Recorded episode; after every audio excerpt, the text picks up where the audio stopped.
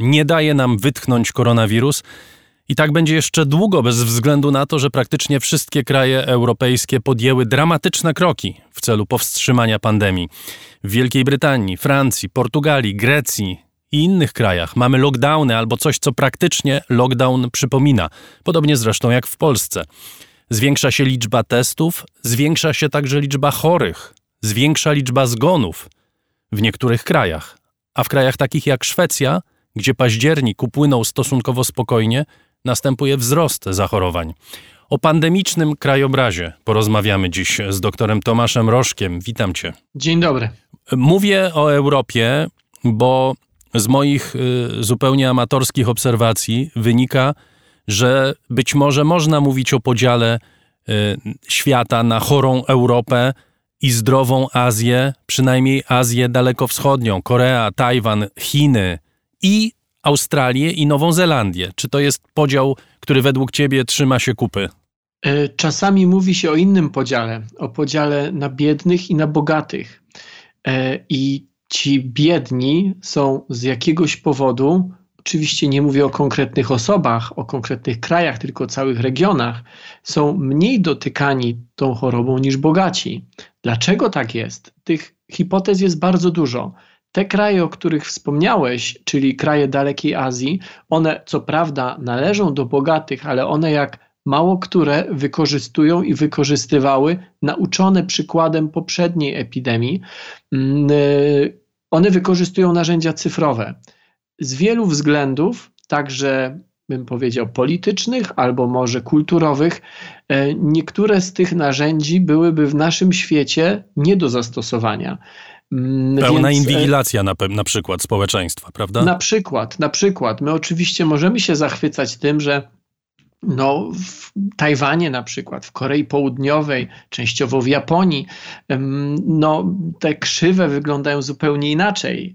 E, no to ja zawsze w takiej sytuacji zadaję pytanie, jaką cenę jesteśmy w stanie zapłacić za to, żeby one rzeczywiście wyglądały inaczej. No dobrze, a przykład takich krajów jak Australia i Nowa Zelandia, czy to jest oddalenie od tych, przepraszam, no tak, cywilizacyjnych głównych szlaków, to jest rozległość tych terytoriów i terenów?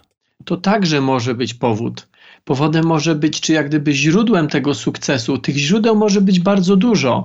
Te, te, te źródła mogą być związane chociażby z e, dużo drobniejszymi obostrzeniami, ale podjętymi dużo wcześniej. One mogą być związane i bardzo często o tym zapominamy, chociażby w przypadku Szwecji, z tym, że mm, oficjalnie żadne prawo nie zostało zmienione, żadne obostrzenia, nie wiem, godziny urzędowania albo, albo, albo jakieś restrykcje związane ze sklepami, z restauracjami. E, to wszystko w niektórych krajach nie musi być narzucone, ale ludzie tak czy inaczej trzymają pewien reżim i mm, trzymają siebie i, i mobilizują siebie nawzajem, mimo tego, że oficjalnie e, żadne ograniczenia wprowadzane nie są. Bardzo trudno jest, pokazując jeden kraj, wyciągać wnioski odnośnie krajów wszystkich. Bo taki drobny szczegół, jak chociażby to, że Włosi nawet w niewielkich miejscowościach, i to są takie opracowania jeszcze z wiosny, nawet w niewielkich miejscowościach mm, mają taki zwyczaj, że czy na śniadanie, czy na popołudniową kawę wychodzą na ulicę, spotykając się z innymi. A z kolei dokładnie w tym samym czasie e, na przykład Szwedzi, albo Finowie, albo Duńczycy tego nie robią. Więc e, nawet takie drobiazgi, ja kilka miesięcy temu wczytywałem się bardzo dokładnie w taki model e, matematyczny napisany przez Brytyjczyków. Mm, on jest bardzo dokładny, on jest stworzony pod grypę, natomiast próbowano go szybko y, że tak powiem, przykroić, dokroić do nowego patogenu. E, I w tym modelu nawet były brane pod uwagę takie elementy, jak to, w jakim procencie dzieci w jaki sposób dojeżdżają do szkoły czy korzystają z transportu publicznego, czy prywatnego, czy zawożą rodzice, czy może szkoły są na tyle gęsto, że dzieci sobie dojeżdżają chociażby na rowerze. Więc tutaj wiele elementów gra rolę. Skoro zaczęłoś e, mówić o modelach, to może zatrzymajmy się przez moment e, przy tym temacie, bo to jest jednak podstawa, przynajmniej oficjalnie. No nie mamy powodów, żeby nie wierzyć akurat w tej dziedzinie politykom, chociaż mamy wiele powodów, żeby im nie wierzyć, kropka, ale nie mamy powodów, żeby im nie wierzyć, że na podstawie prognoz podejmują decyzje. I teraz pytanie na temat wiarygodności, albo może bardziej metodologii zbierania danych e, przez e, osoby, które dokonują tych prognoz. Ja pytam dlatego, że w Polsce mamy Interdyscyplinarne Centrum Modelowania Matematycznego i Komputerowego Uniwersytetu Warszawskiego, na które czasami powołuje się rząd. Ono opiera swoje prognozy na zbiorze danych przeróżnych i znajduje na stronie tego centrum informacje o tym, że dane, y, które tam się pojawiają i które tam są analizowane, są zbierane przez 19-letniego programistę z Torunia. To brzmi troszkę groteskowo, ale może ja czegoś nie wiem i może coś mi umyka. Czy to jest tak, że na świecie y, też hobbyści i ludzie, którzy mają dużo czasu, zbierają po prostu różne dane, a potem jest jakaś baza, która te dane zasysa? To jest oczywiście tak, że ludzie na całym świecie, czy że na całym świecie są hobbyści, którzy zbierają dane i w dobrym tego słowa znaczeniu szukają dziury w całym. I zdarza się czasami, że znajdują szybciej niż, e, chciałem powiedzieć, profesjonalni badacze, ale tak naprawdę często ci hobbyści e, są bardziej profesjonalni niż, e, niż jeden naukowiec. To, co i, I to jest ok, i to jest normalne, i to jest super, bo, bo w szukaniu dziury w całym to jest trochę tak jak, nie wiem, może być ośrodek astrofizyki, astronomii, który ma dobre teleskopy i przeczesuje nocne niebo, po czym amator, ale amator nie dlatego, że wie mniej, tylko dlatego, że z tego nie żyje finansowo po prostu, wyciąga swój teleskop, który jest o dwa rzędy wielkości gorsze, gorszy i znajduje na przykład kometę albo znajduje jakieś inne zjawisko i wszyscy się dziwią, jak to się stało, że ci, ci duzi, ci, ci, ci z dużą skalą i z tym tak zwanym manpower i ze sprzętem tego nie znaleźli, a on znalazł. No czasami tak bywa. Ja widzę tutaj też analogię. Natomiast to, co jest niezwykłe, pozwól, że użyję takiego słowa, to rzeczywiście to, że u nas pozarządowe centra zajmujące się analizami danych i modelowaniem, one nie mają dostępu do zintegrowanych danych rządowych. Z jakiegoś powodu y, u nas się tego nie udostępnia. Więc jeżeli ktoś chce to znaczy, te dane, dane są tajne, jak rozumiem, tak? No wiesz co, ja nie jestem prawnikiem, więc ja nie wiem, czy. To jest no, mogę słowo, użyć tak? takiego słowa, że one są mhm. tajne. Y, to, to, to nie tak, że ktokolwiek. Mm, utajnia dane na przykład o tym, w jakim, e, że w jednym z powiatów e, dzisiaj powiedzmy odkryto 15 przypadków, a jedna osoba zmarła. Tych danych nikt nie utajnia. One są dostępne, one są publikowane przez sanepidy wojewódzkie, czy powiedzmy krajowe, też później jako jak gdyby liczba zbiorcza. Natomiast po to, żeby rozumieć trendy, po to, żeby móc modelować, nie możesz się posługiwać tylko i wyłącznie danymi zsumowanymi. Potrzebujesz danych szczegółowych i te dane chcę wierzyć, że one są gdzieś mm, wpisywane, teraz powiem bardzo, bardzo skrótowo, wpisywane w tabelki, e, bo same one się tam nie zassają. Natomiast te, te, nazwijmy to skrótowo, tabelki, one nie są udostępniane publicznie. W wielu krajach są może we wszystkich. Natomiast u nas nie są. Więc u nas po to, żeby mieć zintegrowane dane dotyczące nie tylko e, przypadków, ale także wieku, także śmiertelności, w podziale na płeć, na miejsce, gdzie się to wydarzyło, na numery chociażby aktów zgonu, po to, żeby móc śledzić takie rzeczy. Tego, e, czy po to, żeby to mieć, to ktoś musi zrobić. I bez tych danych zintegrowanych, scalonych, e, sprawdzonych nie da się modelować, bo modelowanie to nic innego, tylko operowanie na danych, które mamy dzisiaj i próba wyciągnięcia z nich informacji, co będzie jutro. To w tak największym skrócie. Tych danych rząd z jakiegoś powodu nie udostępnia. Stąd, jeżeli. A nam pozostaje wierzyć, że je ma. Pozostaje wierzyć, że je ma, no bo ma do nich dostęp. Mhm. Czy je traktuje poważnie, czy rzeczywiście ktoś je spina z sobą, czy ktoś je koreluje z sobą, ja tego nie wiem. Na pewno robią to naukowcy z różnych miejsc, chociażby um, z tego centrum, o którym wspomniałeś chwilkę wcześniej, tylko po to, by to robić, oni muszą mieć te dane zintegrowane, one, oni, oni muszą mieć to coś, co dosypują do modelu. I tego rząd nie udostępnia, więc trzeba to robić tak na własną rękę. A, a, powiedz mi, czy, czy my mamy wiedzę, czy ty wiesz, y, jak to wygląda w innych krajach? To znaczy, czy w innych krajach też to się y, w ten sposób dzieje? To znaczy, to trochę w taki, powiedziałbym, harcerski sposób zbieramy się wszyscy y, i, i tworzymy jedną wielką bazę. Tutaj ktoś w Toruniu, tu ktoś gdzieś w Bydgoszczy, wrzucamy to, a ci panowie i panie z Uniwersytetu Warszawskiego albo z rządu niech sobie siedzą i to zbierają? Czy, czy te bazy są zintegrowane w różnych krajach? To jest trudne pytanie, dlatego że ja nigdy piechotą nie przechodziłem przez procedury zbierania danych przez wszystkie kraje w Unii Europejskiej. Wiem natomiast, że nasze dane, mm, i znowu pozwól, że użyję takiego słowa delikatnego, one czasami nie do końca są kompletne i nie do końca są aktualne.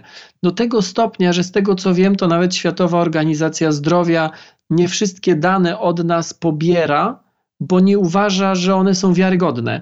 W efekcie, jak zaczynasz e, głębiej wchodzić w mm, dane dotyczące różnych chorób, powodów śmierci, no przeróżnych rzeczy w bazach danych WHO, to e, w niektórych tabelkach, tam gdzie jest Polska, jest brak danych. E, bo po prostu e, ta organizacja ich nie pobiera od nas, być może mając wątpliwości, czy one są wiarygodne, a być może dlatego, że ich Polska nie dostarcza. Jedna rzecz nie ulega wątpliwości. Wzrasta, znowu jesteśmy w Polsce w tej chwili, wzrasta znacząco ogólna liczba zgonów. Średnio w Polsce umierało 1100 osób dziennie, mniej więcej 7700 osób w tygodniu. E, w ostatnim tygodniu października mamy ponad 3200 zgonów. Ponad ten stan, prawie 11 tysięcy osób zmarło. Czy to są ukryte ofiary pandemii? Tak. To znaczy osoby, które nie umierają na COVID, czy osoby, które umierają na COVID? To jest trochę tak, że ta górka wynosi około 3000, 3500 tysiąca. Z tej górki 3-3,5 tysiąca około połowa, trochę nawet mniej niż połowa, bo 1300, ja mówię teraz o ostatnim tygodniu października, bo akurat na ostatni, y, dla ostatniego tygodnia października to liczyłem. Około 1300 to to są oficjalne e, zgony covidowe. Czyli zostaje jeszcze drugie, drugie 1300, a może bliżej 2000. E, na pewno wśród tych 2000 jest jakaś część śmierci, zgonów spowodowanych COVID-em, natomiast nie zarejestrowanych w systemie, ale myślę, że to jest niewielka część. A to dlatego, że mm, śmierć covidowa jest na tyle charakterystyczna i e, ten proces doprowadzający finalnie do śmierci jest na tyle charakterystyczny i długotrwały, że bardzo trudno jest to pomylić z jakąkolwiek inną chorobą. Natomiast y, niewątpliwie tam w tych pozostałych powiedzmy dwóch tysiącach y, takie przypadki także będą, ale one nie będą zasadniczo jak gdyby zmieniały tego obrazu, że jest spora grupa, być może nawet większa niż śmierci covidowych, śmierci innych. I teraz jest taka trochę niebezpieczna sytuacja, bo można z tego wyciągnąć wniosek, że to oznacza, czy z tego wynika, że tak naprawdę te wszystkie obostrzenia są nic nie warte, bo więcej ludzi umiera z powodu tych obostrzeń niż z powodu COVID-u. A ja bym powiedział trochę inaczej. Nie mamy pojęcia, ile osób by umarło na COVID, gdyby tych obostrzeń nie było. Bo ta górka to nie są tylko obostrzenia i to, że ktoś nie potrafi dotrzeć do lekarza, na przykład przebadać się e, z powodu jakiegoś nowotworu, albo nie potrafi dostać się do lekarza, zrobić badanie okresowe, w którym być może by wyszło, że jest stan przedzawałowy. Ale to są także przypadki, w których nagle e, w szpitalu znajduje się na przysłowiowych 100 łóżek 200 osób, które trzeba e, położyć i tych 200 osób nie ma gdzie położyć.